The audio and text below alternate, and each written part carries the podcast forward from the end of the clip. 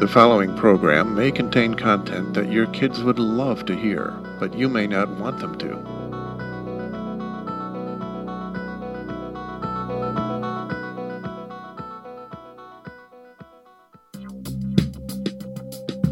Okay, here we go. Listening to Frank Cotolo.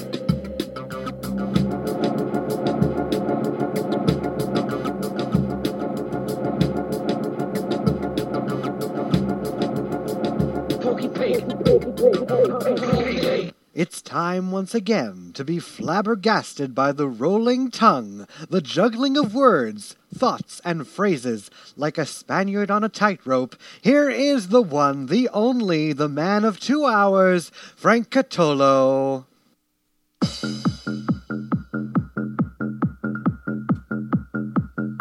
My name is Frank.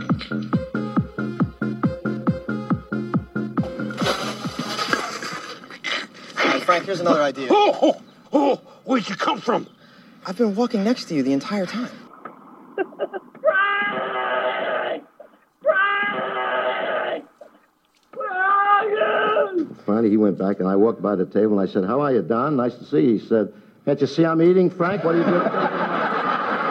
Frank, what the hell are you doing? Hello.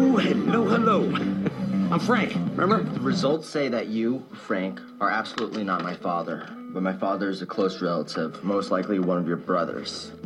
Dad has brothers? Hey, you know, I think I met the one that sells smoked sausage and razor blades out of the trunk of his car. Frank! Frank! My name is Frank. Frank! I keep him screaming, huh? He's screaming my name.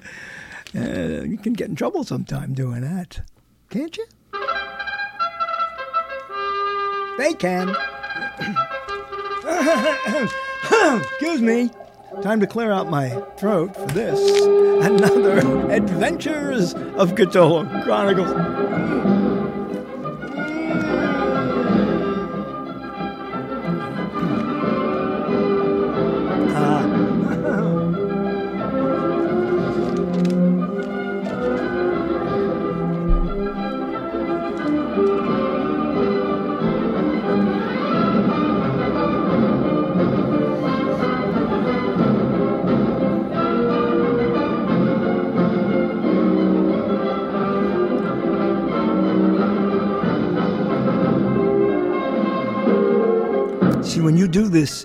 When I do this show, you do this. When you listen to this show, and I'm doing this show, you're right here. Okay? There's no edits. There's no.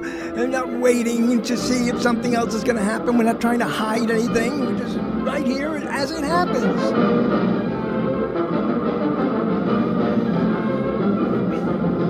And that makes me Frank Cotolo, the man whose name adorns the title of the show.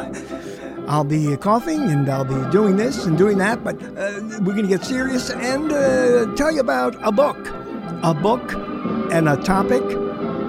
Michael is here to talk about the freeway killer, and we got that coming up shortly here. My name is Frank Cotolo, man's name is John Vandykamp. Stay with us.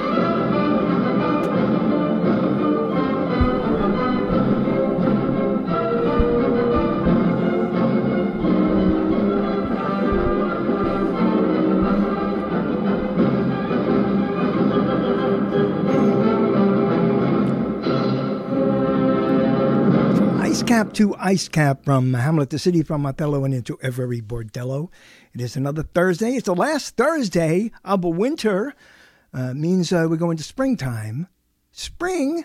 No, that spring just has one name. Unlike autumn, which has two, autumn and fall, can call it whatever you want, but they never found a second name for summer, winter, or spring. So we're going to say spring is coming.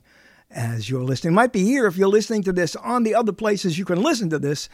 Too many to mention right now, but the ones I will mention are, of course, where you can get it on the archives when it's there and when it's up at juicetalk.com, where all the other, a lot of other shows, not all the others, can't put all the others on there, and we're True Talk Radio, which is on. I don't know. We're on 5 days a week. They let the weekends off and they put cartoons on. But here we are now live It's live whenever you listen to it, and that's the point, okay? It's not like I remember a time, I remember when at NBC, NBC at night in Burbank, NBC in Burbank, when I was doing, well, I was doing, forget about what I was doing, but I was working in the studios while they were taping things, and we used to watch on the TV the network feed. Now, this sounds weird, I guess, because so much has changed since the 80s when there was not, well, there was internet and stuff, but, you know, it was not as sophisticated as it is now. And it was not as crowded either. I was on another side of that, too, but let's not go there. Let's just say, but I remember we'd love to watch, we were there in the evening taping, and we'd love to watch, I love to watch, well, we love to watch, whoever was there with me, I'm just not going to go into it. David Brinkley would do the 7 o'clock, I guess it was on 7, 6, whenever the network, NBC Network News was on at that time of the year, and then that time in history, in broadcasting history. But the feed was on, so they were testing his sound and everything, and he was sitting there. He wasn't with Huntley. For those of you who know that it was Huntley Brinkley at one time, he was Chet Huntley and Dave Brinkley, and David Brinkley, who talked like, I can't do a good David Brinkley, but he's noted in most radio schools. Were there one-time schools to learn to go to radio? Figure that out. That certain way he talked that everyone liked. But the point is that before they went to the network feed, before they started that network nightly news, whatever they called it at NBC at the time, before David came on, it was just David, and he was testing his microphone.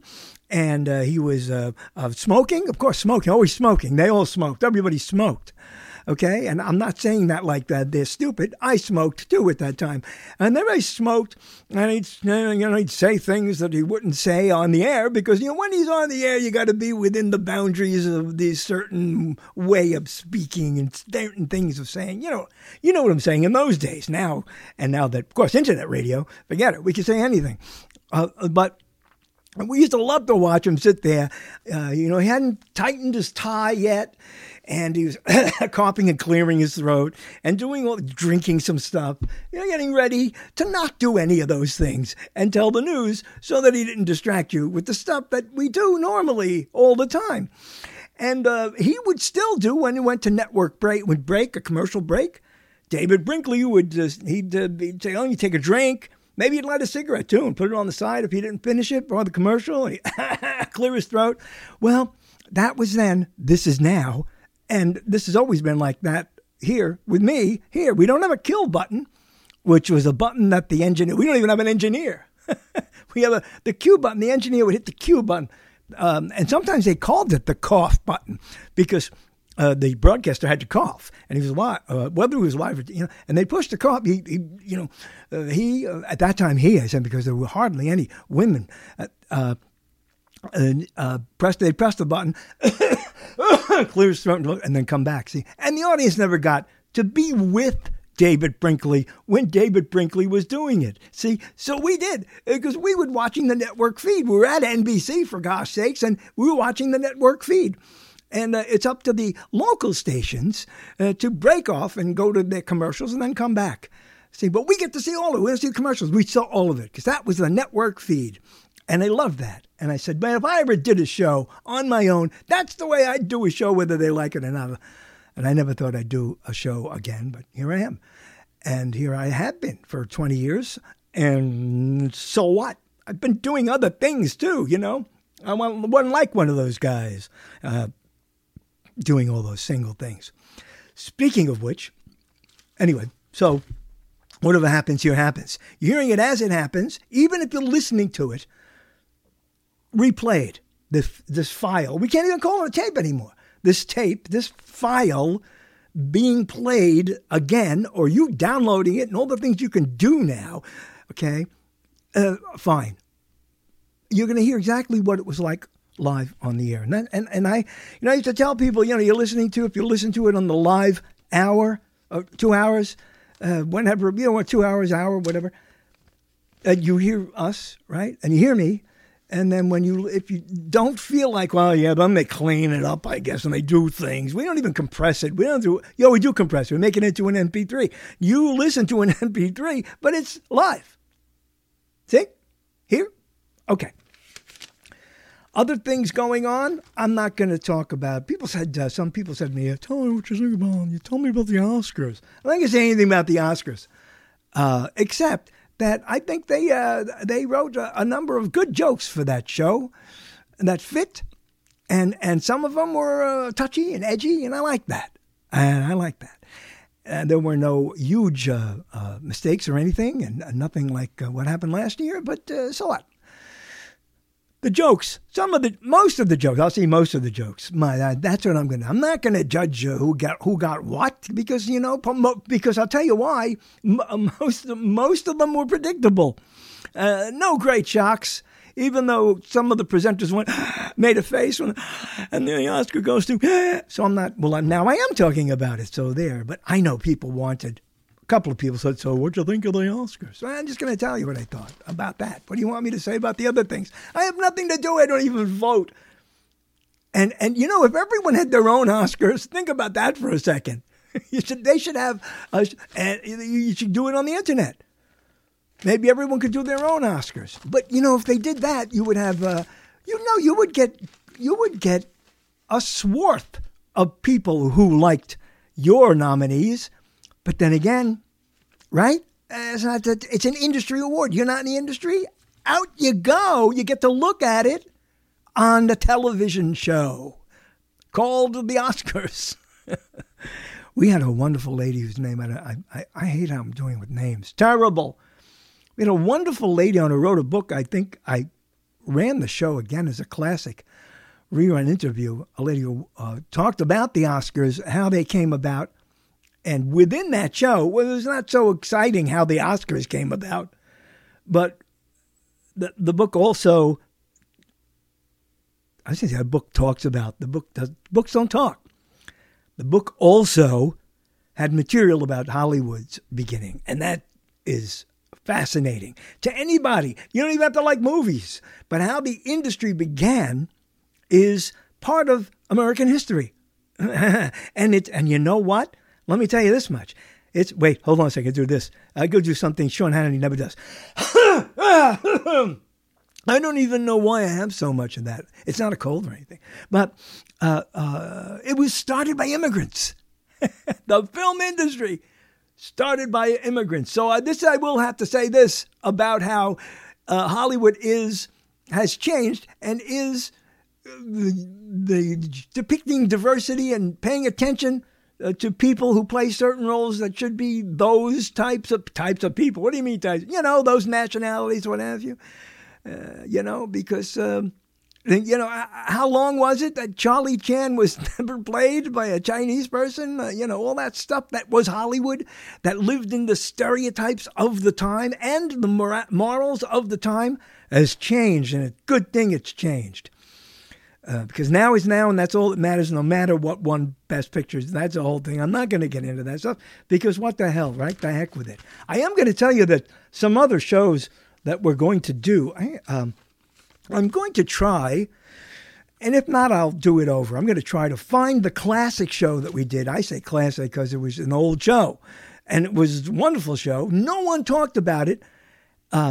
Nobody talked about the subject till we did the subject. No one talked about it. And I don't know how we did it. I guess we found some article somewhere, some historic, what do they call those things? Abstract. An historic abstract about Kublai Khan was where he lived, and about Genghis Khan and the heritage of Genghis Khan. I think it was some guy wrote, and we couldn't get the guy on, so we talked about his article and read it along with you. And it's a fascinating thing because the man, Genghis Khan, who once owned himself, conquered more of this earth than any other person who tried to conquer anything. Yes. And his along the way, he had a few wives, few girlfriends, a few overnight parties, and along came the pop along came, let's see, a great deal of the population of the planet Earth. Wow, you know, you don't want to tell that to Joel Osteen, do you? You don't want to say to Joel, hey, Joel, get out that book. Let's make a change in there. This history, we did a show and it was fascinating and we got a lot of good responses from people listening to it. And another article came out recently and suddenly they're talking about, you know, that a subject is being talked about when there are shows up in news, not just in news, but in the talk shows and people who writing new books or what have you. But this article is fun, and I'm going to go over it again. If I can find in the archives, that show, and you know, it's difficult for me to find in the archives because, once again, unlike network television and movies, and we don't have, you know, we do have an archive, but it doesn't go back that far. To this was the first show ever to do this on the internet. So we don't have all these labeled and put away somewhere. We don't. We didn't even have the ability to do it when this show began because the technology wasn't there. But when we started to record these things, keep them, and then give them to other stations to play and everything, I'm not sure if the Genghis Khan show we did is there. However, we can do another one with a new article. There might be information new because, let's face it, everything is different in that sense, too. I mean, you know, they're not just saying that because Genghis Khan. Okay, stop it. Stop it, Frank. When I do the show, whether I play parts of the classic show or not, I will be here to do it. And that will be soon.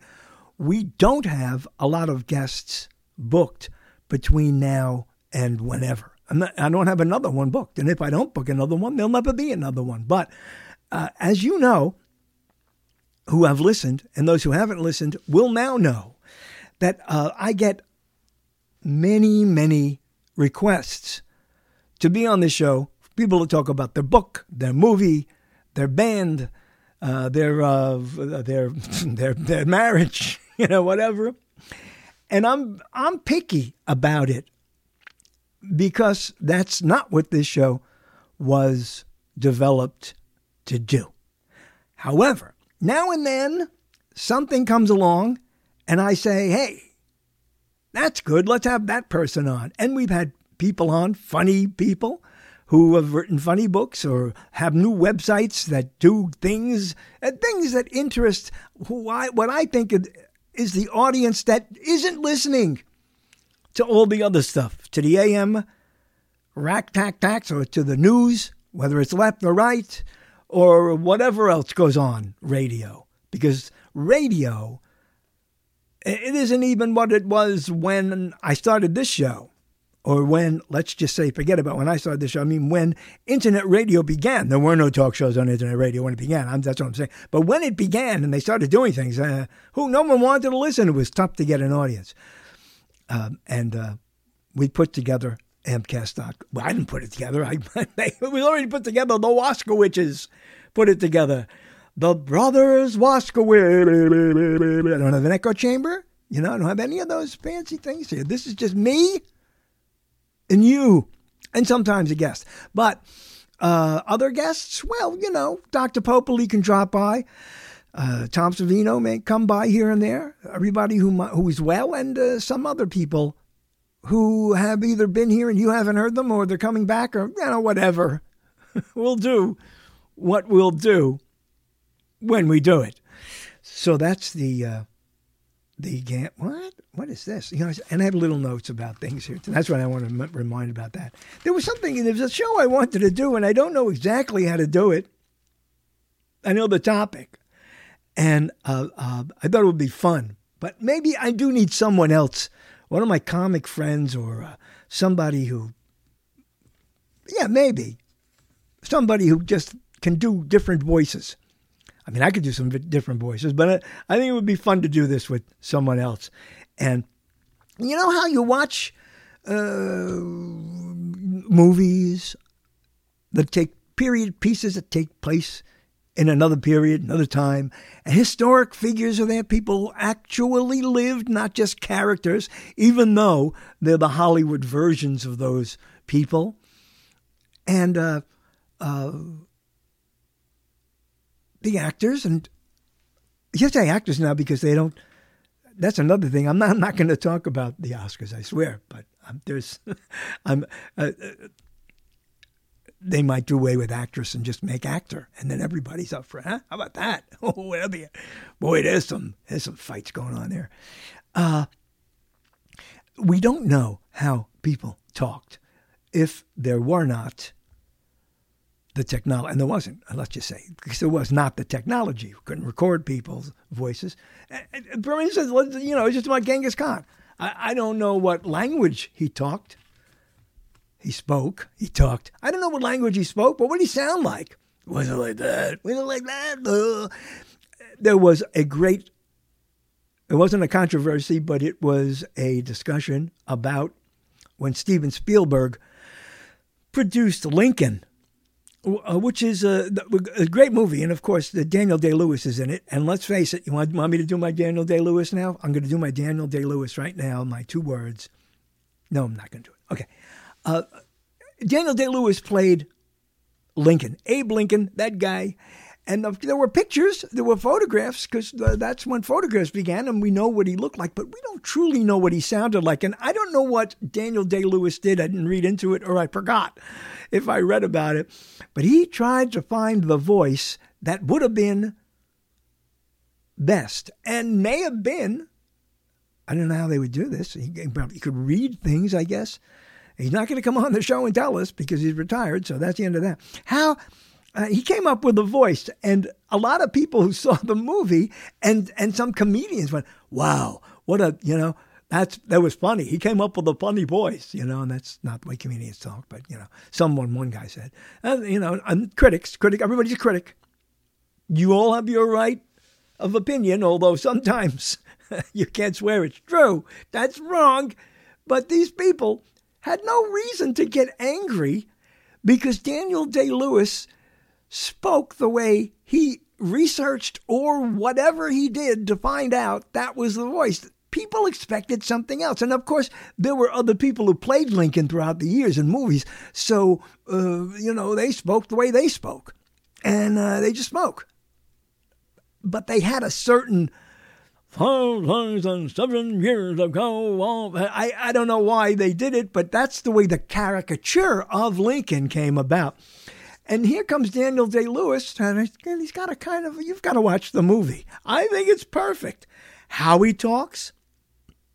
I mean, I didn't want to hear that Hollywood Lincoln. Now, that movie Lincoln. See what we're talking about from back then, how they did things and how they do it now. So in that respect, I loved the Oscars because I love what they're doing with all these, the way they're doing things now and recognizing. I mean, they don't have to have Marlon Brando send up Native Americans to get anymore because they're there, They win, They get parts. They do it. It's done. And movies, period pieces, are presenting more of history as history is written, not as a storyteller. And I know this because I'm a storyteller. How a storyteller writes or a story that has something to do with history. Even when you make it up and you're inside of a historic period, you should be true to the time. But, of course, there's so many restrictions that could make it. Now, things are getting much better and more realistic. Now, people say, like, oh, it's a movie. Oh, it'll be realistic. Yeah, I know, but we're not dealing with, with stereotypes, and it gets ridiculous. Now it's getting real. Getting real. Isn't that something? History is getting real. Hollywood movies are getting real. That almost seems like a paradox, or maybe one dox. It's not a paradox. Maybe just one doc. But in any event, in all event, and certainly this event, I thought it would be fun to get one or two people in a panel and talk about historic figures that we all recognize from history books and where else? I don't know.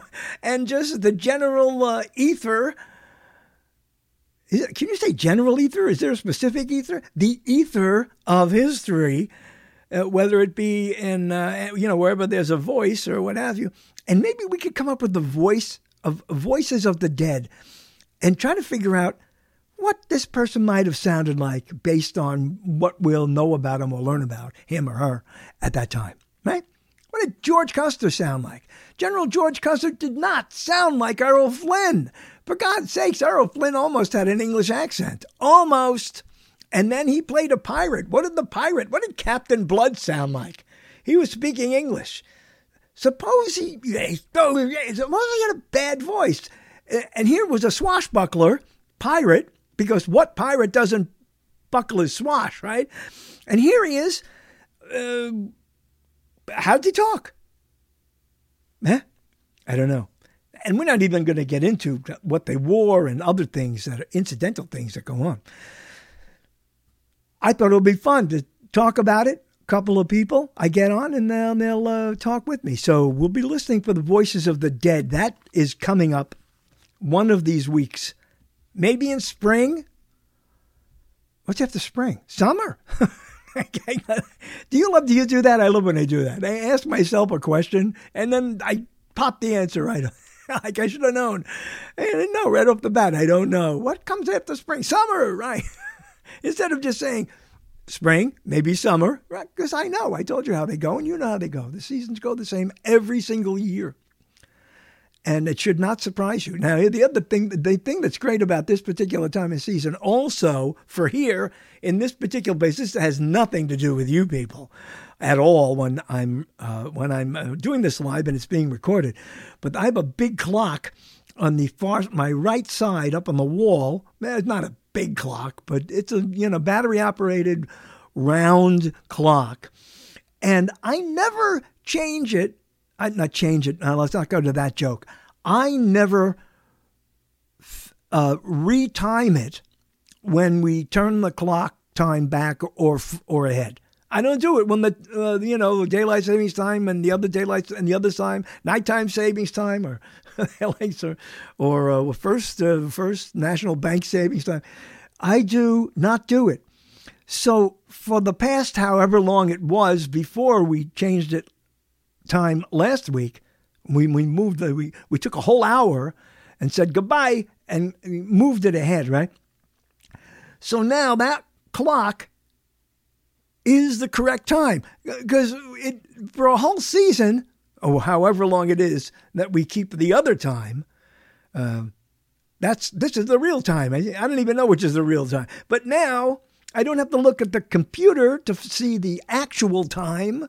I could look up there, and now it's useful. So this clock goes on hiatus for an entire whatever time it is between time changes. So this is great for me because I can look over there if I want to check the time and not have to squint, which I have to do because on my computer, it's so small, the clock. I know you can click it, and the whatever that is, a panel comes up, tells you the time, shows you a clock, the seconds ticking. But I don't do that because I don't play around with it. I keep this going. Anyway, my name is Frank Cotolo, manager's name, and doing the title of the show. And we're going to be talking, to Michael. Michael, what happened? Michael? No, wait. I'm sorry about that. I just was reading something else here. Getting like different. Let me put this up here again and see. We're going to be talking. Let me get this. It's time to call anyway. There it is. Is this it? Is this? No, that's the voice. Where is it? Which one is? Oh, Skype. There we go. Let me get my Skype up there. Michael B. Butler is who we're going to be talking to about the book called Without Redemption. It's one of those books that has, because all books now have two titles. They have the title, and then colon or semicolon. The story of the guy. It's the way they do it with books now. So I'm going to ask Michael B. Butler, co-author of this. I don't remember the name of the other author, but we're going to read. He's on Cotolo Chronicles here for the first time, and we're going to welcome here in a second. So I'm just going to tell it. I'm going to warn them when I come. Oh, here I come, okay? Let's see if Michael B. Butler, I know this, my name is what? Frank M. Cotolo, but I don't use that a lot. And yet it's in my signature, FM. Okay, he says, okay, let's get Michael B. I want someone to say M because of me. Let's get Michael B. Butler on the Skype right now.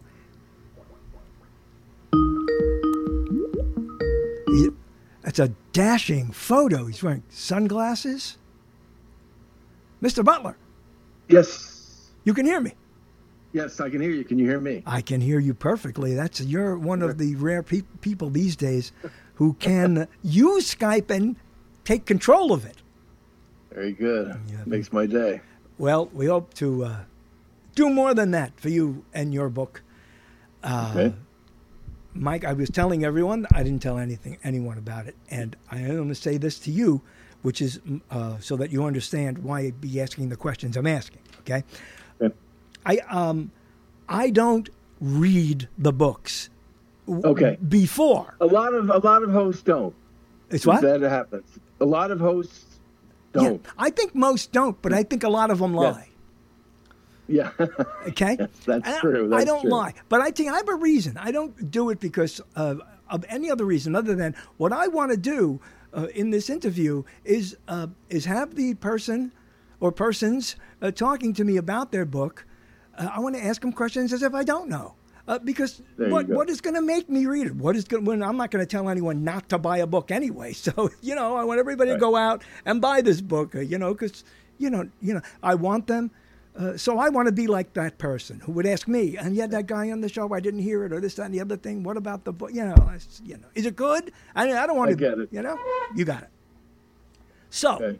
Also, I'm going to tell your listeners, we're going to give away 10 Kindles on your show to anyone who emails me. Oh, this is wonderful. Okay, let's take care of that first in case we forget your email. Let's give out Michael B. Butler's. No.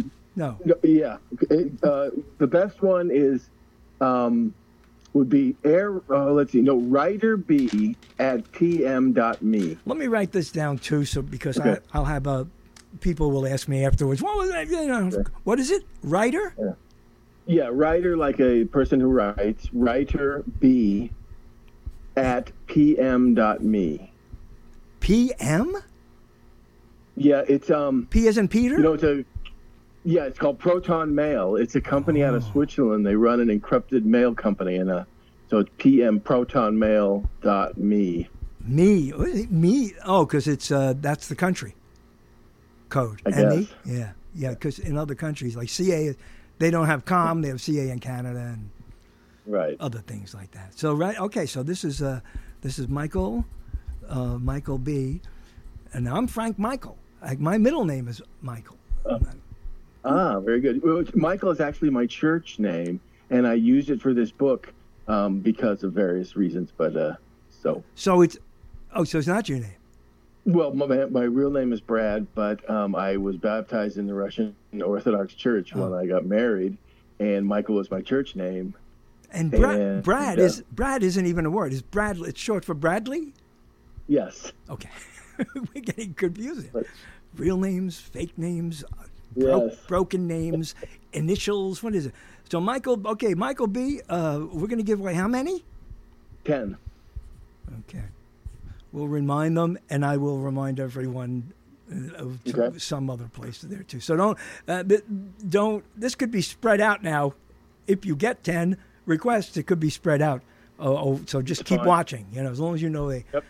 We should tell them that you heard it here, though. You heard Michael talk about the book here on Cotolo Chronicles. You do that, you get a free bindle. Did I say bindle? Kindle. What's a bindle? Isn't that something? I don't know what that is. A free Kindle version of Without Redemption. Give this the whole name. Okay, it's Without Redemption, Creation and Deeds of Freeway Killer Bill Bonin, his 5 accomplices, and how one who escaped justice.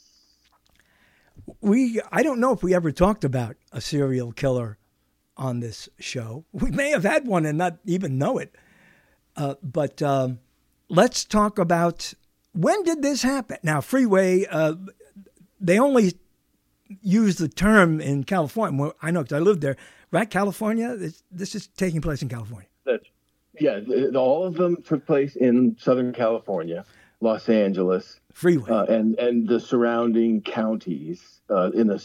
He spread out his victims in a wide circle. So he wasn't like LA, So he wasn't like the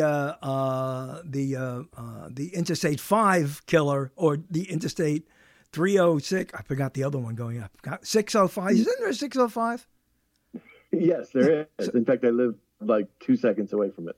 Oh, up there. Oh, okay. Yeah, you just go to in Long Beach. Cerritos. Oh, Long Beach. Okay. Yep. So he. Okay, here's the first thing I'm going to ask you when it's about a serial killer. When did this happen? And it was must be national news. Where were we who would read this? It was a huge story when it happened. And this happened, he started killing on August 5th, 1979. And the last murder was June 2nd, 1980, 10 months later. In those 10 months, Bill Bonin was responsible for murdering 22 young boys. Now, I was there. I went to California. I moved to California in 78. So I was there through that entire time. And this did nothing to do with you or the subject, because there's a lot of things I probably forgot since then. But I don't remember this. Well, you know what? I don't remember it when it happened, yeah. Even when he was on trial myself, and I was born and raised here. And it's something that I just kind of relearned about when I ended up taking this project on.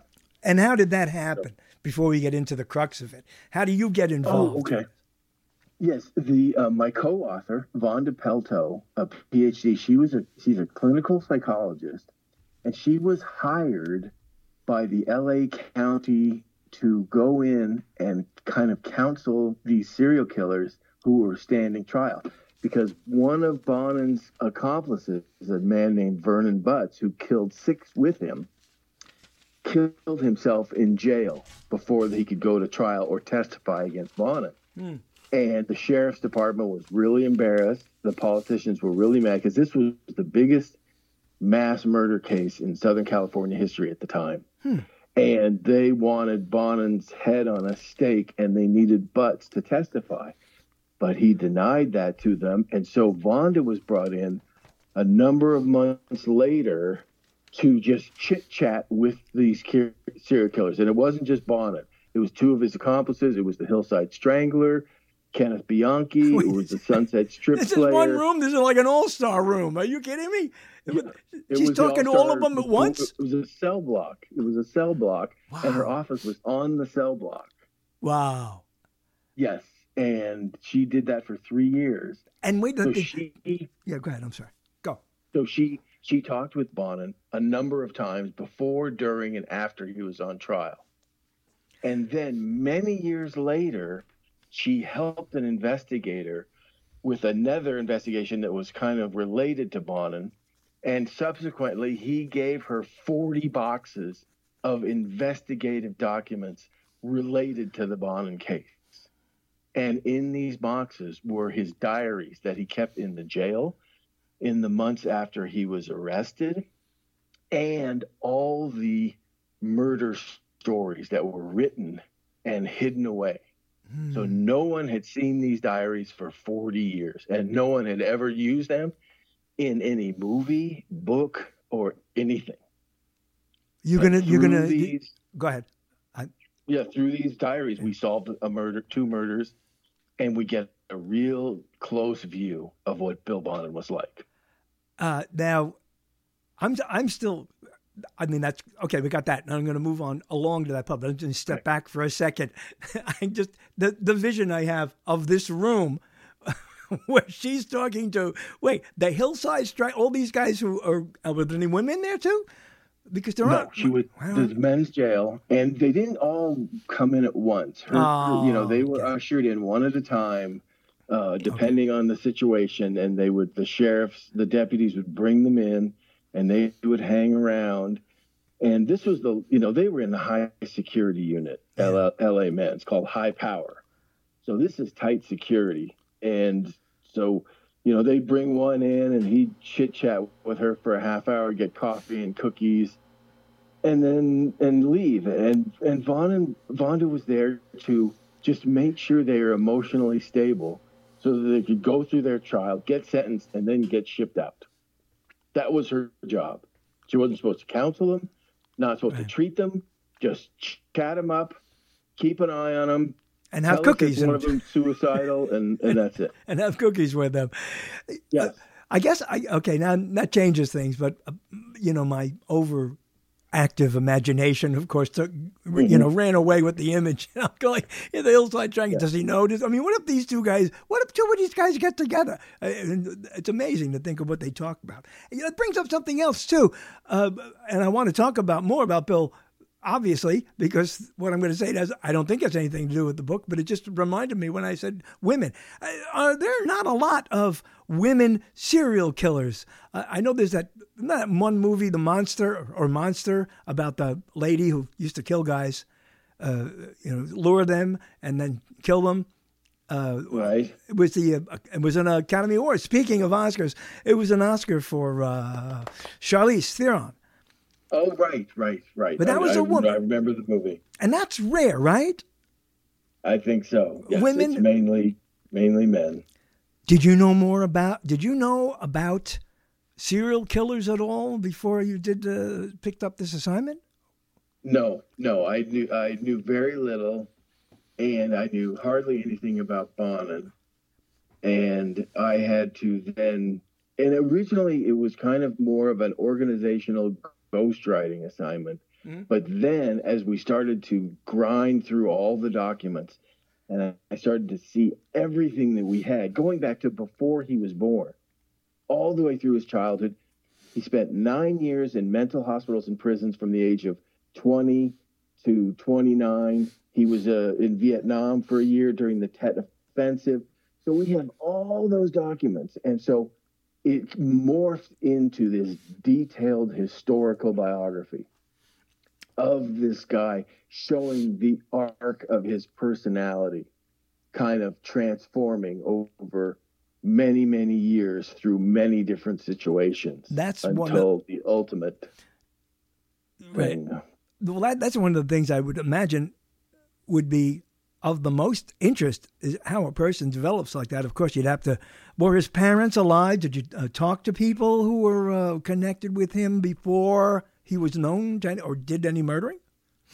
Well, there's a couple of people who served. One gentleman who lives right near here survived one of his attacks, and he's still around, a guy named David McVicker. Well, that must have been a... And in fact, I just got off the phone with a guy whose brother Bonin killed, was one of the last victims that Bonin, and it was a really nasty thing. That particular murder was very brutal. And we didn't talk with anybody else, pretty much. The parents were gone. The brothers, you know, disappeared, probably changed their names. But the parents, it was a very rough childhood. He was abused. Spent a couple of years in an orphanage, a Catholic orphanage, where it was pretty dicey, you know, physical abuse, sexual abuse. And then, you know, he just kind of ended up he became a sexual predator. And then from sexual predator, he became a killer. A killer. Yep. And it kind of happened in a way, kind of by accident in a way. Because him and Vernon Butts kind of hatched this thing together one night, that night in August, and they kind of dared each other to do this thing. This sounds like Leopold and Loeb. Yeah, it's kind of like that. Wow. And it's not to say that Bonin might never have, but on that particular night, the chemistry kind of, you know, hatched itself between these two. How do you know that guy? How did he know? And then once Bonin, he knew him because of just local party guys. A local party guy. They met through, you know, local friends, bowling, socializing. and they had something in common. What would they have in common? Yeah. If had the other guy done crazy things? Did he have a history of violence? The Vernon Butts was kind of into a lot of occult stuff, Dungeons and Dragons, and this type of stuff. But he was pretty much of a harmless guy. Wow. But he used heavily drug use. Okay. He was kind of bisexual. Bonin was homosexual. And they would hang out together. And there was a whole group of them that all hung out together. And, okay.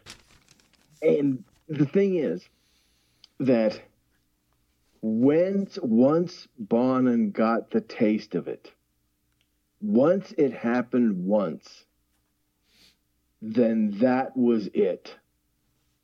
And then he couldn't stop himself. It became the thing. Isn't that a common trait or occurrence or whatever? Doesn't that happen a lot? I think I would say more often than not. Yeah, yeah. I'm only going by things that I read about of serial killers and various documentaries and stuff. They talked about these kind.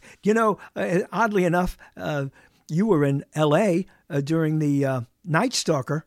Remember the Night Stalker? Sure. Okay. Sure. They made a film about him. Do you know? I'm going to tell this story very quickly. I was a suspect. You're kidding. I swear. I've told this before, but you haven't heard it, and a lot of other people haven't heard. But let me tell you this. I was with a friend of mine, and we're on a bus from L.A. We used to take a bus and go to Vegas now and then. Because at that time, we were playing, horses, and we did it because it was different in Vegas. But anyway, we take these trips, right? That we went, and that week, someone had drawn a sketch of his name was Richard something, of this guy. Yeah, Richard Ramirez. There you go, Richard Ramirez, right? They put it on the front of the Herald Examiner, whatever was out there at that time, right? And this lady in the bus was reading this newspaper, she was reading this newspaper, and my friend found another newspaper on the side because the buses had newspapers, and he put it in an area where the lady could see that she's reading the same thing, right? And they see the photo, not with the drawing. And for some reason or another, my friend thought, yeah, he kind of looks like you.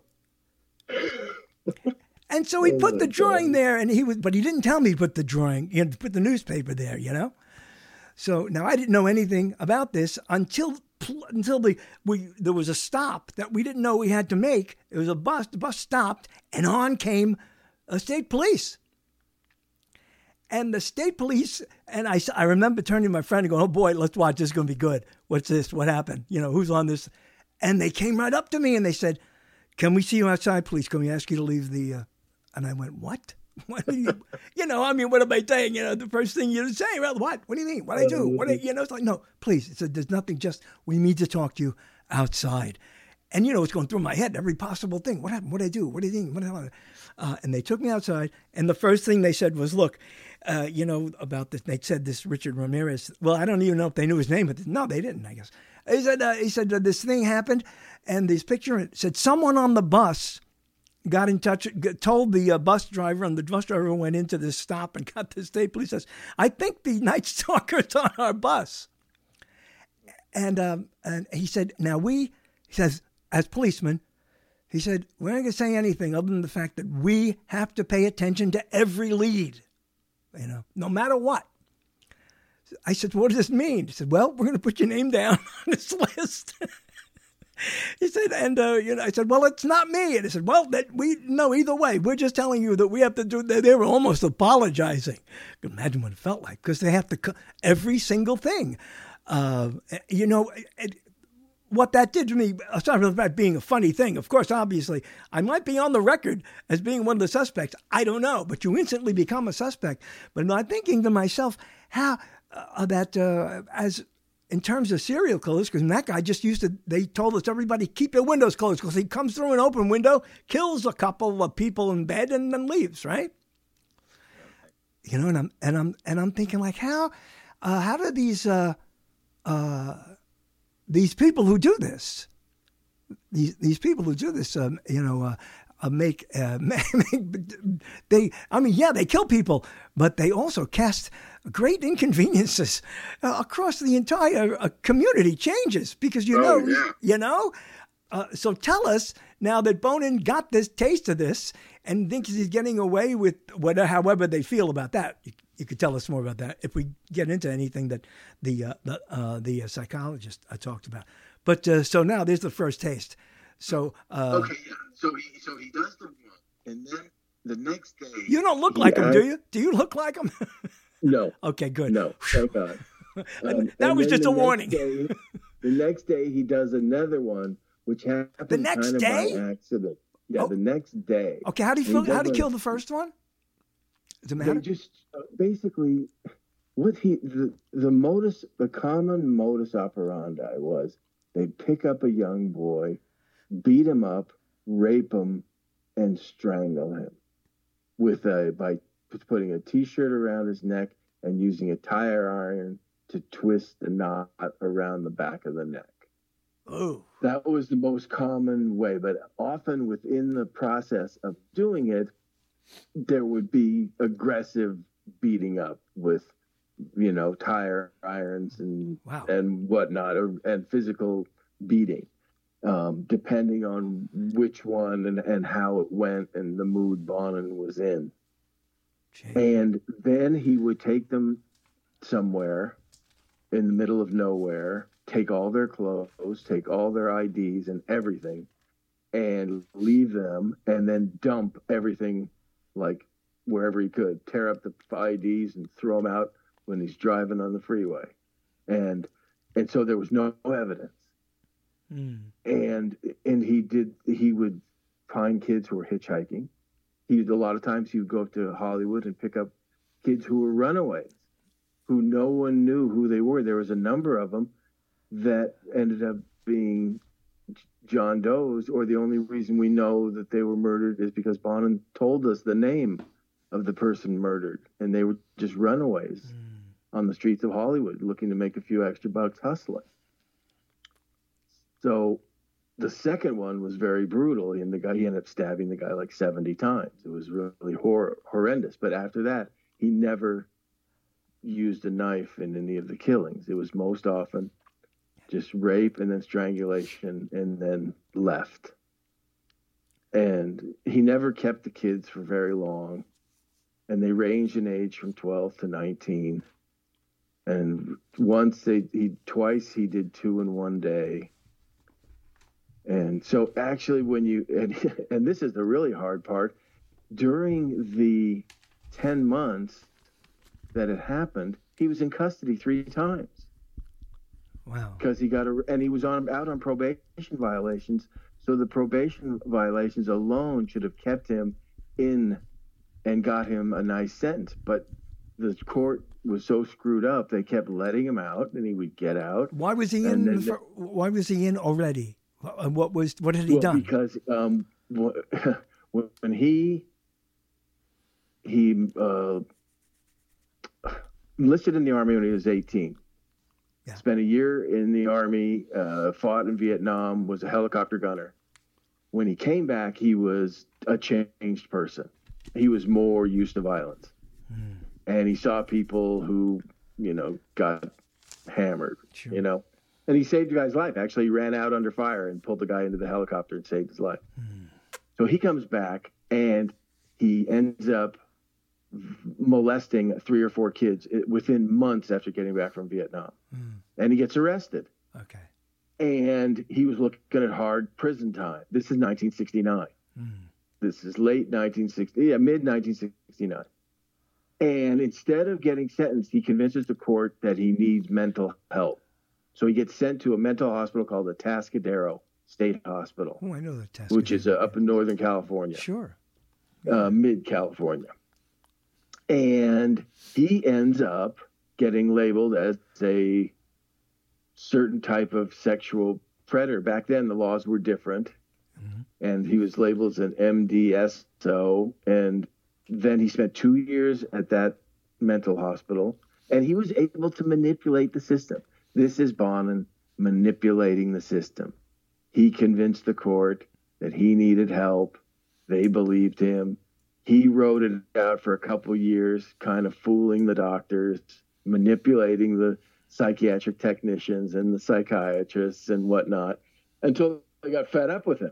And they realized he was just jerking them around. And they shipped him out to a different hospital, of Vacaville, which was like a prison / mental hospital. And then after a few years, they kind of realized he was gaming them also. So they just let him go. So after 5 years, they said, he's cured, we're done. Mm. And they just cut him loose on probation. Within months of getting out, he does it again. And he's right back. And then he gets like 20 years in prison in 1975. He's sentenced to like 3 to 25. And at that time, the laws in California were called indeterminate sentencing, right? Mm-hmm. So the authorities could determine you're too dangerous to be let out. You've got a sentence from 3 to 25, and we can keep saying you can't go because we know you're dangerous. Well, in 1976, a new law went into effect called the determinate sentencing laws, where each offense was given a certain amount of time.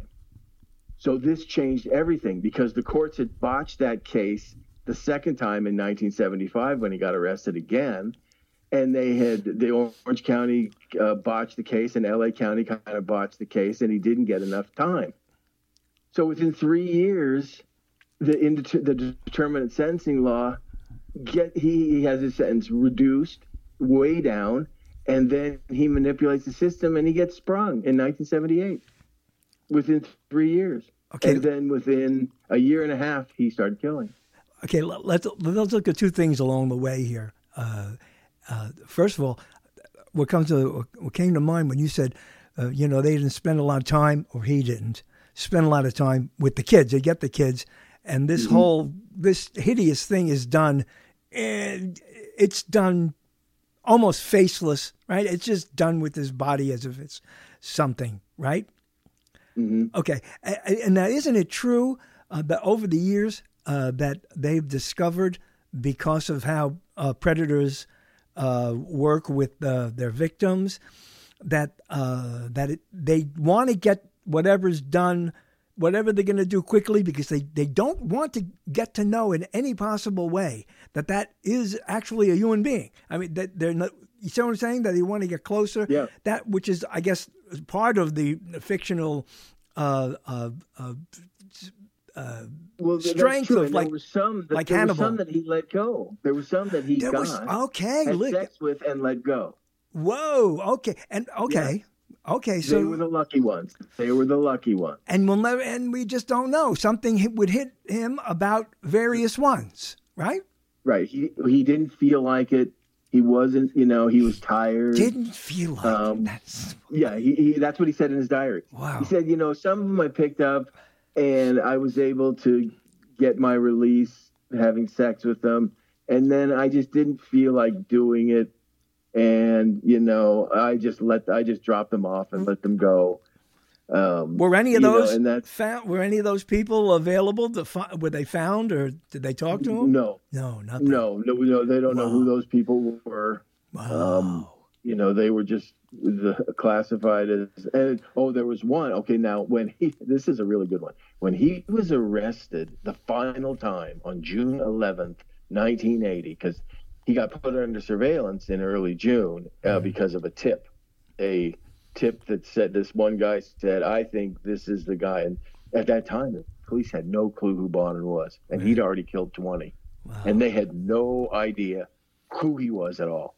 And this guy gave him a tip, so they put him under surveillance. Mm. And he's having sex with some kid in Hollywood, and they think this is their guy.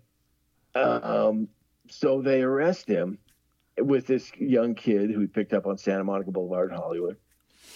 And that was the final arrest. They took him away. And it turned out that kid was Sharon Tate's nephew. Oh, come on. Yes. Oh, wow. That, Yeah. That, I mean, if, you know, if that was in a book of fiction, it would be, oh, come on, really? Yep. Yep. So her brother or her sister. He couldn't believe it. It was her brother or her sister's son. Yeah, something like that. Jeez. Wow, that's weird.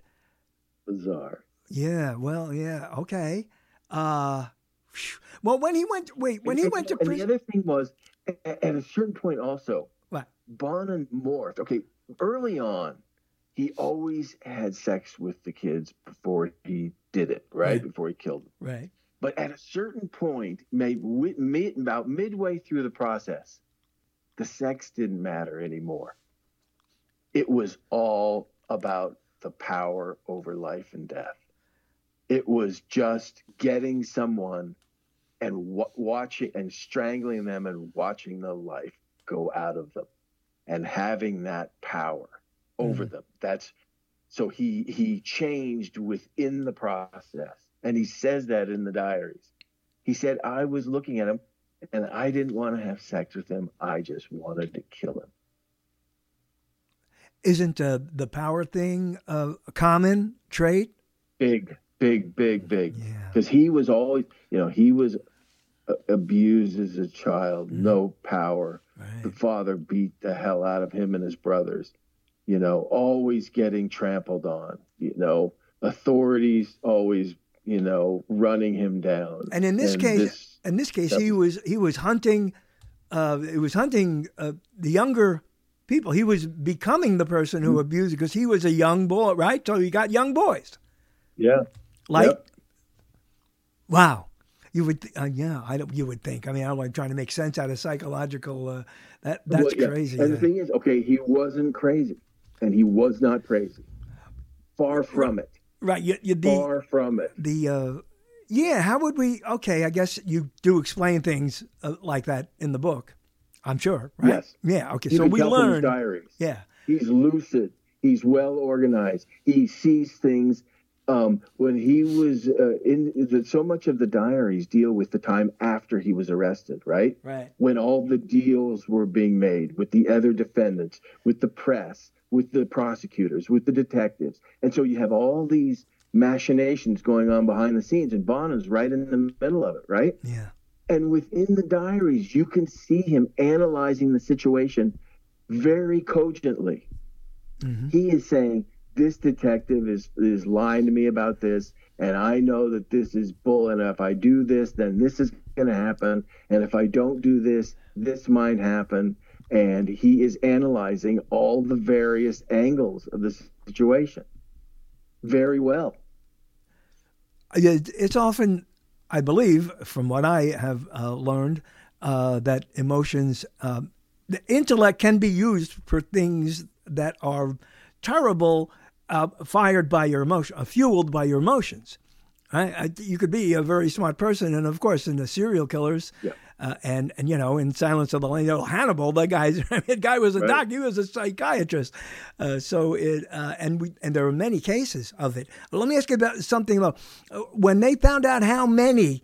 This all come from the diary, right? They found out how many did he say things like this was Joey or Billy, or did he give names, or how did he identify the number of people, and how could they prove that he did a number of them? Okay, first of all, they barely were able to prove what they got him with, right? Because they had no physical evidence. Right. Now, they got him because, first of all, two of his accomplices testified against him. Okay, and he said two. No, you said two. So let's go back here for a second. So the first guy who did it with him, he went somewhere else, or did he do a couple with him, and then he found someone else? I mean, how did he? He recruited five different people to help him, and they were all there and did it, and then just went away. Well, this is all explained. Some were around. Yeah, good. They were all compartmentalized. They didn't know each other. They, Bonin never told the other about the other, and so he would find somebody and try and kind of lure them into doing stuff with him. Hey, you want to do this? Hey, you want to do that? And he was very persuasive, very charming, and he found these guys, young guys, who were easily manipulated. Well, he was always, even though someone was easily manipulated, I mean, the point is he had to find these people, or people he knew. Yeah. And so he was approaching people, and I don't know how you manipulate somebody or even can sense that that person would commit murder with you and have fun, but... That's very all carefully explained. Wow, good. Within the book. Yeah, that's the book. Yeah, I don't want everybody to. Back to your other question about how did they know how many? Yeah, go ahead. Okay, so they didn't. When he was arrested, first of all, they didn't even. They thought he's their guy, but they had nothing. They didn't know any of his accomplices. They didn't know anything. And they were like, they barely could hold him on the sex charges with the young kid because they had so little evidence. Mm. So they had to go running around to find evidence. And slowly things started to come together here and there through various tricks and lucky breaks and whatnot. They started to pile up evidence. They were able to hold him. They found the accomplices here and there. They had run away, or they were still around, or, you know, and they ended up finding them. And at some point, and they had an idea that he had racked up a lot, but they couldn't say for sure. And then at some point, one of them who they barely thought, 7 months after Bonham was arrested, this one kid gets pulled in who helped him with 2 murders, and they arrest him. And Bonin was in love with this kid. So the kid said, hey, he was guilty or something? No. So this kid is a smart kid. He doesn't say anything because the 2 people they killed, one of them was still up in the mountains, unfound. Mm. The other one he wasn't connected to. Bonin wasn't saying anything. All the people around Bonin didn't know who this kid was. The police barely knew who he was. But Bonin, he got arrested, and they booked him on a murder he didn't do. Oh. And Bonin was he was insulted, I would have. He wanted to help this kid. All right. Because he was in love with him, and he knew he didn't do it, and he knew who did do it. Ah, gotcha. It was another kid who hadn't been picked up yet. So he made the deal, and he sat down with the detectives in the middle of his preliminary hearings in December of 1980 and told them every murder. Now, even though he told them about all these different murders, they didn't know the true extent of the cruelty because that was in the diaries that he'd written and given to his attorney, which were hidden away. So in the months after he's arrested, he's keeping a daily diary of everything that's happening around him. And at the same time, he's writing the murders that happened separately. And he's giving them to his attorney, his personal attorney, not the guy defending him. And they're being locked away. And he's going to use them for a book deal or to make a deal or something. Mm. He doesn't know what he's going to do. He just does it. And... so we were able to contrast, because we had the transcripts from the detective interviews when he told them about all the murders he'd done. And he did this in almost specifically because, well, to get this kid off, this kid that he loved, he wanted him to go free for that murder he didn't do, and to hopefully not get the death penalty. Those were the 2 main reasons. So we contrast. Well, he tells the detectives, yes, I killed that kid. This is what happened. I did this, I did that, we did this, we did that. And then we contrasted it with what he wrote in the confession story. And they're completely different because in the confession, he's graphic. Mm. And he tells it like, I took my knee and I broke his side of his head with a tire iron. Well, And he didn't say that to the detectives. Well, when he wrote the diary, did he murder and then go home and write them, or did he just these were written when he was in jail months after he was arrested. So they might not even be that accurate because he might be under the spell of the greatness that he felt, right? I mean, because I don't think so, because he had a keen memory. He had a really good memory. Yeah, but it couldn't be proved. It couldn't be proved, could it? That he wasn't, you know, that it wasn't exactly how he killed them if they couldn't find the bodies, right? I mean, so it is possible. Well, you see, no, all the bodies were found. Mostly. Okay. Now, some were in such bad shape that he couldn't tell what he'd done to them. Yeah, but some that, you know, the forensic report tells of what happened. Mm. So that's, and like Vernon Butts used an ice pick and hit an ice pick through a kid's ear. Now that's in there, and also the other stuff they did to him, and that was all. He was dumped nearby in Long Beach. They found him the next morning. Okay. A lot of the kids were found within days of being murdered. Mm. Not that many of them went completely missing. Okay, well, we can skip the gory details. And I think we covered that and let people read that about that there. We got more to talk about here with Michael B. Butler. Let me just tell everyone, Michael B. Butler, the co-author, along with the, the name of that, what was the name? Okay, it's, the book is Without Redemption. No, not that, the co-writer. Vonda Pelto, Ph.D. Okay, along with the Ph.D., who supplies a lot of the stuff that a lot of the details based on physical and mental stuff in the book. So it's a vivid book. This is a graphic book, isn't it? It is, and it is disturbing. But the murders themselves are only about 20% of the book, because in the essence, this is a detailed historical biography from beginning to end. So a lot of it is the only 15 to 20% are the actual murders. Mm, okay. And you have a lot of other stuff going on that is very. I had to pull a lot of strings together with all the documents we had and whatnot. And like I said, you get that psychological arc from childhood all the way through. He grew up in Connecticut, and then they moved to L.A. when he was 15, and then all this stuff happens in Vietnam, and so you get that whole thing. So the book is Without Redemption. We're going to talk some more. You could stay a little bit longer, Michael. Can you stay a little? Absolutely. Okay. Absolutely. Without Redemption, and give us the rest of it.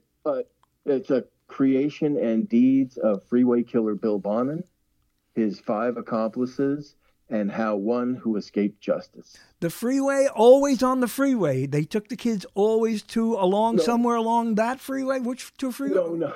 No. That is that was a moniker assigned to him by a journalist. And it stuck because they found a couple there. Yes, none were dumped on the freeway, but this guy was a Pulitzer Prize winning journalist, and he sensed a big story. He was an Orange County Register reporter who had come out from Kansas. He's a very interesting guy, and his bio is in the book. Very interesting. J.J. Maloney's his name. Really amazing. He was convicted of 3 murders and then spent time in Kansas and then did all these exposés of Kansas City Mafia, and then he ended up in California. So he sensed that something was going on. He got these stories because the police were keeping a lid on this. They knew that there were all these homosexual murders taking place. Mm. All these kids were showing up murdered, but it was a backpage story because they were keeping a lid on it, and they weren't telling the media. They didn't want panic, and they didn't want to look like schmucks because they didn't know who Bonin was. Maloney gets the whiff of this, and he starts digging, and he comes up with all this stuff, and he goes to his editors and said, "These guys are stonewalling us. This is bullshit. There's a serial killer killing kids like it's free out there, and you guys we gotta do something." So he puts it out there, and he calls him the freeway killer because a few of the things were done near freeways. They were dumped near freeways. Right. So he just assigns him the moniker, and it sticks. Yeah, that's what happens. Big time. Yeah. It sticks big time. And they start doing front page stories every day, and the cops are freaking out. I don't know how I missed this. Unless I just don't remember. I mean, I had some gay friends. I knew that, there was some weird stuff going on around there. And when you say Santa Monica Boulevard, I know the area because I knew some people who were, I just thought I would have heard of this, but go ahead. Wait, before you go ahead, we're going to talk some more. And I know we've already wet a lot of whistles here. But let me remind you out there, whether you're listening to this now or you're listening to it on the rebroadcast, anywhere along the line, if you we got 10 Kindle books, 10 Kindle versions of Without Redemption that we're going to give to the first 10 people who write to writer. Here's the email. You write writer B. Writer as in I am a writer like me. Okay. Writer B at pm.me. Okay. That's Michael B. Butler's email. And just say that you heard it here on Cotolo Chronicles. Or just say Frank Cotolo and just use my name or use the show, whatever. And of course, it's probably the only way you can hear it unless someone tells someone and they didn't. But anyway, we're going to give away 10 of those. And they're probably going to go fast. Let's go back now to talk about this with a couple more questions. I'm finding it fascinating, although maybe it's not. Maybe this is common too. Okay, well, I'll ask this first. He winds up spilling all the beans and giving everything away because he wants them to know things, even though that they've caught him now. But you said to save a kid. Yep. Who he's emotionally involved with, this kid. Yep. Boy, that also sounds like something in the arc of a drama, right? I mean, isn't that a paradox in a way? He fell in love with the kid while he's out there killing the kids. So he's doing some kind of transference. He's the kid he's saving, and he's the father who's killing the kids. Did stuff like that come up? You and the PhD must have talked about this a lot, right? Well, yes, we did, and.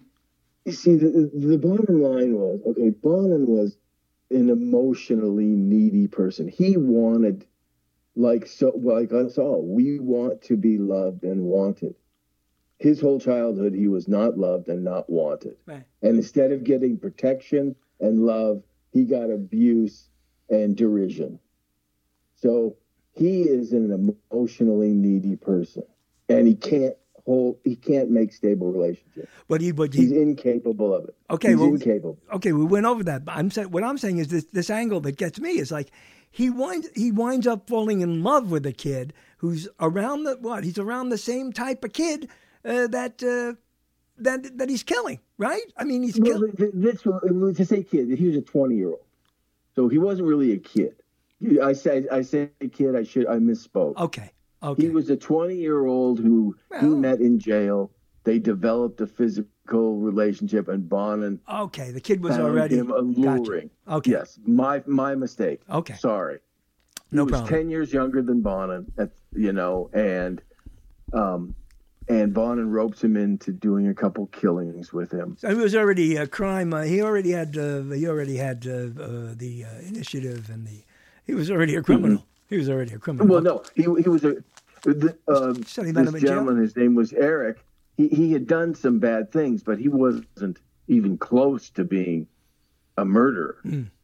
But Bonin roped him in. Yeah. Okay. Gotcha. Bonin roped him in, and he ended up doing 2 murders with him, and then when he got arrested, Bonin had this This particular person, Eric, didn't have any feelings for Bonin whatsoever. Gotcha. But Bonin had those for him. And in a way, in what he says in the diaries is, if I can help Eric get away and live a normal life, then that's about as much as I can get from this whole terrible situation I'm in. Right, you couldn't counsel those kids instead of screwing them and killing them, right? You couldn't find a way to do that. Yep. Wow, what justification. Well, he's trying to rationalize all these different things. And in fact, he almost gave up Eric a couple times because he thought the detectives knew Eric had done something with him, but they had no proof. Right. And so Bonin dangled Eric in front of them for a couple months, and it pissed the detectives off to no end. because he thought he could play that card to avoid the death penalty. But there was no way the prosecutors, John Vandykamp, the main prosecutor, they needed his head on a pike. That was the only thing that would satisfy the politicians, the press, and the public. That was it. Yeah. And also the detectives had been made to look like fools. And so professionally, they needed him to go all the way death penalty. So there was not going to be any deal. So that everyone was playing everyone right through the middle. Bonin's playing them. They're playing him. Da-da-da-da-da. Yeah. But Eric was smart, and he didn't say anything incriminating when he was being interrogated. Mm-hmm. He played stupid. He played stupid even though he had done two murders with Bonin. He was smart enough to just not say anything incriminating. All the others collapsed under the heat of interrogation. But Eric was smart, and he didn't. Mm. And he ended up getting off scot-free. Let's talk about you for a second in terms of doing this. Did a lot of this stuff, what did you do that brought your interest to something like this? Were you ever involved in detective stuff? Or? Completely by accident, total accident. I was in book PR. I had a book that came out in 98. I documented a flight of 12 small planes and went around the world in 20 days across Russia. Oh, cool. In July of 92. All right. So right after the collapse of the Soviet Union, right? Right. And, I don't think anyone's flying around the world across Russia right now. No. So anyway, unless you're a drone. Right. I wrote a book about it. It came out in 98. Mm-hmm. I ended up getting into book PR. Into promotion. And I ended up promoting Vonda's first book, which is called Without Remorse. Oh, it's the Without series. I like this. Yes, and that was about her 3 years at L.A. County dealing with serial killers and what it did to her as a person and how it all played out. So I did that in 2008. I was working for a firm in Hollywood. And so over the years, I kept in touch with Vonda. I built her website for the first book, and I kept in touch with her, and I would do various things for her. I edited some audio files from radio shows and over the years. I always kept in touch with her. And then in 2019, she had then been doing the second book. She'd been writing the second book, the Bonin book, for years because she had all this material. And I talked to her in early 2019, and she said, Brad, this book, I need the manuscript organized. Can you come down and try and help me organize the manuscript and get this thing so I can get it out? And I said, okay. So I, went down and checked it out and tried to help her out. And then I saw all the documents, and I'm like, oh my God, look at all this stuff. And so then after a few months, we decided, okay, we're just going to start from square one. We're going to tear the manuscript apart, and we're going to compartmentalize everything. And I'm going to organize all the documents and all the diaries, and we're going to start from square one. And we're just going to build it from there. And that started a 3-year process. And then I ended up printing 400 news articles that I found and archived, so that those added to filled in a lot of blanks within the story. And I found out other things, did the research on other things that needed to be answered, and it took 3 years of additional work to do it. And it turned out I had a knack for this type of research and this ability to tie strings together within the storyline. Wow! So you had a measure of discovery for yourself too, huh? Yeah, it did. I found it fascinating, and I was able to pull a lot of those strings together in ways where I was analyzing the situation. I said, Bonin told this, but he's lying, and the detective told this to this detective, and he's lying to him, and the prosecutor is talking to the press, and he's full of shit here, So I was able to do all that, and also we discovered that within the murder spree, one day changed everything, and I didn't realize this till the end of the book. You know how when you're watching a movie and it's a mystery, and they have all the big whiteboard and all the lines go through the middle? Yeah. Okay, I discovered that, but I didn't realize it until the end of the book. One day during the murder spree, four people crossed paths on March 24th, 1980. Eric and Bonin and two other people all crossed paths. And if they didn't cross paths on that day in the manner in which it had happened, everything afterwards would have been changed dramatically. Because the guy who gave the tip about Bonin was involved, and another guy who knew stuff about Bonin was, and the guy that Eric loved was involved. And they all crossed paths in one day. So I started inserting things in the book. All right, so remember, this all points back to March 24th, 1980. If this person hadn't done this on that day in this manner, Bonin would never have done this in this manner. So I was able to figure all that out, and that was really satisfying. And that's something that I was able to do that. Yeah, but everyone could have discovered what you did and how you did it, but the concept, that is not a concept, that's a reality. And I guess anyone who in their life can sit back and try, because you can see, a number, how events lead to other things, even like if it's something simple and not right. Something as dramatic or really horrible as murder and stuff, but certainly why do I know this person? Well, because of this, right? There's a stream of things, right. Takes us back to. And, it was funny because I was done. We were pretty much done with the book, and I was going to sleep one night, and a lightning bolt hit me in the head, and I sat up and said, oh, my God, March 24th is everything. March 24th is everything. And I had to – so the next day, then I had to go back through and insert all these guideposts for the reader. So those guideposts would keep the reader informed of what to look for. I didn't want – see, it's not a mystery novel. Everyone knows the end of this book. Right. Everyone knows this guy's is done for at the end. So I don't need to hide things. So I want the reader to be fully informed all the way through. And I'm not going to hide anything from them so that they have to guess what is happening. That's what's so great about drama in itself.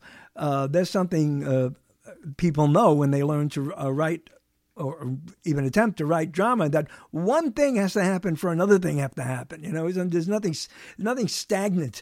And it's true in life too. We can't, we could think of anything else. We get that. Where was John Wilkes Booth at? What if he met this guy? What happened to that, right? What if his guns got stuck? Right. I mean, there's a billion things. Probably you can't go back that far. But that's terrific. That's a terrific part of the story. For me as a writer, yeah. I mean, knowing it's like, I just put this together. And and a reader should see those steps. And, they don't have to think about anything. But, I always tell people, like, there are guys who talk to me about this, and someone uses this phrase, says, well, I was in Sacramento and I met my wife. And from there, and I went, why? What was your wife doing in San? What do you mean? That's where I met my wife. Well, she was your wife? I mean, it's like, she wasn't your wife. You met this person. What is she doing there? And how people, right? It's like, oh, okay, yeah. I just realized that, well, when we describe things, we don't truly put the igniting things. I mean, and it gets mixed up. So for you to have the mind to sit there and go, wait a second, this was that, and that was there, and that was that, getting that pieces of information. Imagine what we could find out about ourselves if we knew those facts to trace certain things that happened in our life. All the little things. Right, because we sit around and we go, and people would ask you or they ask me, it's like, hey, how did you get there? How did you get to do that? And it's like, wow, that's like a trillion things behind me. How did I get to? You don't even think about it. You just go with the movement and the inspiration and no, some of it's not inspiration. It just happens, right? That's right. That's right. So the first book was the one about planes. What did you know about planes and stuff? How did you get to the? Nothing. It was a complete fluke. Also, I was doing photography at a medical company in Santa Monica. And I was working, it was a huge medical company, and I was in the corporate photo department. and my guy I worked for had an outside company, and they had gotten a contract to document this world flight, 12 small planes around the world in 20 days, July of 92, Santa Monica to Santa Monica across Russia, guests of Rutskoy and Yeltsin, the vice president, president of Russia, these rich guys paid to go across Russia around the world. And their photographer dropped out at the last minute, 3 weeks before. And my boss called me up and said, "Hey, you want to fly around the world across Russia?" And I can't really repeat what I said. Sure you can, but look, you know what you're doing. You've done it now. This is great, Tim, because you've told me about the amazing realization of about March 24th in the Without Redemption book, right? And everything I have asked you. Everything I have asked you, you have given me the scenes that lead up to it. Like when even the book itself, I said, "How did you do this?" You said, "Well, it's because a whole bunch of things happened, and I met this one, and I did this one." And no wonder if that's how your brain works. That's right. All those little things. And you just did it now. I documented it. Yeah. And it was supposed to happen every year, different route, different group across Russia, because July of 92 was right after the Soviet Union collapsed. It had been out of business for only 7 months. And so it was supposed to be a different group, different route across Russia every summer. It never happened again. It was that one honeymoon summer. After that, the Russian government said, "We can't guarantee your safety in Siberia. No more world flights with little planes," because we had 6 single-engine Cessnas and 6 twin engines. You know, 12 hours over Siberia. You know, barely making it. 12 hours over Siberia. Yeah, there's a title for you. That's good. So it was a unique aviation event, historically, and at that window in time, that amazing little window in time, after the collapse of the Soviet Union. You need to do. I started writing the book in 94 from Pilot Diaries. You need to. I know this isn't the end for you. What are you thinking about? And I mean, with a brain like that working that way, I think you should look at that angle, because you couldn't help it, right? That's how you write it. That's how you see it, and that's what makes it a lot more interesting than somebody just putting down the facts. But to be able to draw the map of circumstance. That can lead to something great or something heinous. What are you now more interested in the criminal element to do more of this? Are you going to team up with her and maybe do others? What's the plan? No. At this point, you know, the book has just come out. Right. We're trying to get as much traction as we can. I've been spreading some of the books around to some of people I know in the movie business, hoping to catch a break here or there. So I'm just trying to get the book out there as much as possible.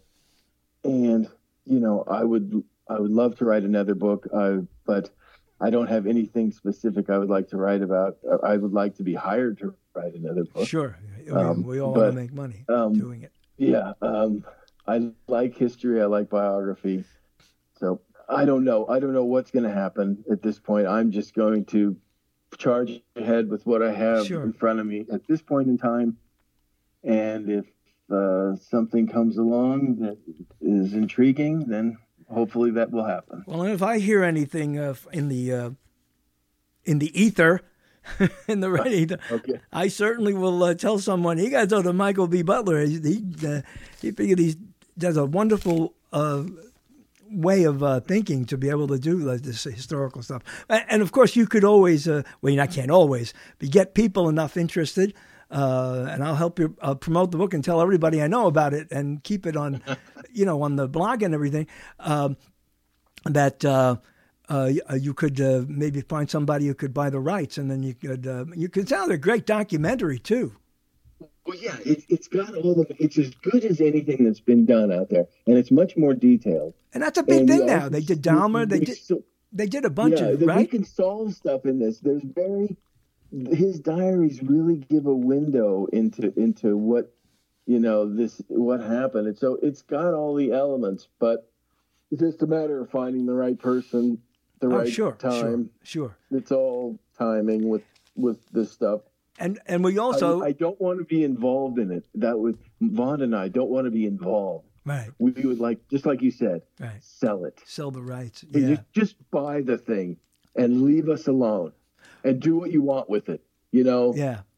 We don't want to be involved. We always want to sell it. That well, you know, awesome. you might want to be consulting editors and make some extra money. The thing, because you never know, you could wind up making more money on the documentary than the book. That would be after the fact, but on the front side, it would just be right. You know, just buy the thing and then we'll figure it out. But we don't want to be like, oh, we'll sign an option and then we'll pitch it. No. I'm not. That's like playing the long game that I don't want to play. Well, you're doing the right thing by getting as many people as you possibly can on all the areas of the media. I'm certainly glad you came over to the internet. You know, this has been a tough 20 years for me because I was here in the beginning, and it's still tough for some people now that everybody has podcasts and things, and to get people to come on and see, you know, address this audience as opposed to the other one. So you're definitely going the right way. And a lot of people, and you don't know what's happening right now out there in this world because of this. Yeah. Yeah, right? Because that's how you caught Bonin. And you know what? Internet PR is just like throwing excrement against the wall. Wait. Let me hear this one. The internet? Yeah. Internet PR. Yeah. Yeah. You know, you just throw as much against the wall as you can and hope something sticks. Sure. And you know, I tend to say that goes the same way with the brick and mortar media, commercial media. Yeah. Absolutely. That's what I'm just saying. Yeah, you could be on the biggest show and get no response. Right. And you could be on the smallest show and sell 400 books. See, you understand that. You see it that way. Yeah. Just the way I've done it. I've seen it. Yeah. It's March 24th. When my aviation book came out, my first radio show ever was Art Bell. Oh, God, I remember Art Bell. Oh, my goodness. Yes, he was, and that time he was at his height. And I sent him a fax, and I said, here's the book, here's the story. And I didn't ask to be on the show. I said, do you want a signed copy? And I faxed it to him. Yeah. It was a faxed letter to Art Bell. And I'm sitting at home, and the phone rings, and I'm all, hello, and it's all, hello, this is Art Bell. I'm like, oh my God, I almost fell off, broke my arm. And he says, I want your book and you want to be on my show on Monday. Couldn't believe it. I never knew. And Art was so good because he showcased me. Yeah. He was so good because with his guests, because he didn't make it about himself. He made it about the guest. And we sold 1,000 books that night. I was on for an hour. And that was great. So it was that was like the best. That was like my height right out of the gate. Art Bell took a certain generation when radio was still doing that kind of stuff. And I didn't know about him, is what I'm saying. I didn't know about Art Bell, but I realized that he must. I worked years ago. No, we're talking years ago. I worked with his predecessor, or the guy who started talk radio in a certain way, a guy named Long John Nebel. I don't know if you ever heard of Long John Nebel. Ever hear him? No. Too young. Oh, I'm losing you. Can you hear? Yeah, I've heard of Long John. Yeah, look him. Huh? You've heard of him? No, haven't. Oh, you should look him up on the internet because he used to have lots of wild out on people, and he was one of the first, talk radio, and people came on about flying saucers and things, you know, all sorts of, and books and stuff. And I worked with him, and that was that's how things have changed. That was in the 70s, but yeah, Art Bell, that was a good shot. Yeah, Art Bell would be a good shot because he was the one they were listening to. That audience, good, you know. So he was a smart guy to pick up on things like this. You know, and like I said, I was telling everyone here, and they know it, I don't have a lot of guests coming just to promote books because that's not what this show was ever all about. But now and then, you know, I see one. I feel honored. Thank you. So it's great. So, stay in touch if you come up with anything else that this show can help you bring along. And again, everyone, Michael B. Butler, 10 Kindle books. Now, when we say Kindle books, that just means anybody could, right? I mean, it used to be you needed a Kindle, but you don't need a Kindle anymore, right? No, you just download the app on your phone or your PC and your tablet. You're ready to go. Right, it's the digital now. I'll just send you a link, and it'll just say, click on the link here. Here's your e-gift, and you're off and running. Oh, great. You sent that to my Yahoo? I can. Why don't you send me one. I'll send you another one. Okay, yeah, and then I see what you're saying. Book. Yeah, do that, and then I'll put it up, and we'll see you and count to 10 if you get 10 Cotolos, and okay, and then we'll talk about. Well, it'll come up other places, and it stays on the web. And of course, this show, as I mentioned, this show will be aired. This isn't it. Any number of times at any number of stations, and God knows who, they just take it and they do it and they put it on.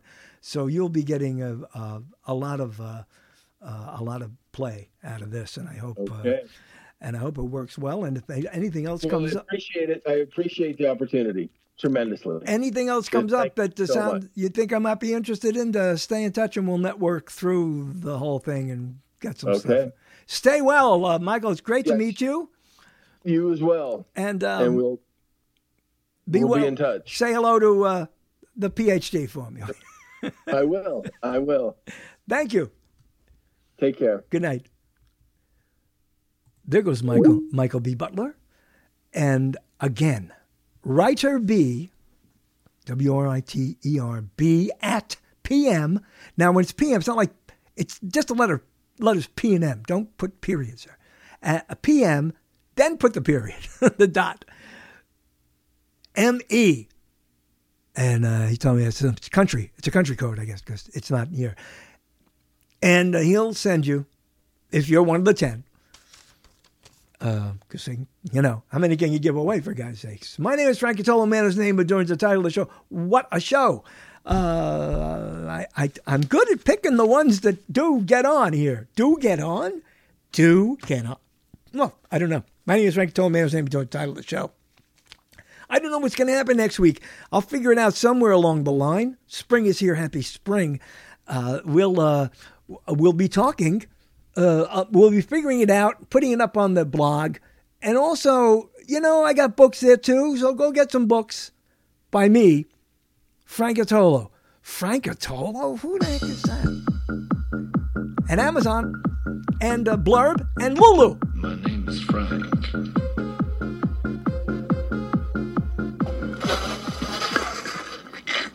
Frank, here's another idea. Oh, where'd you come from?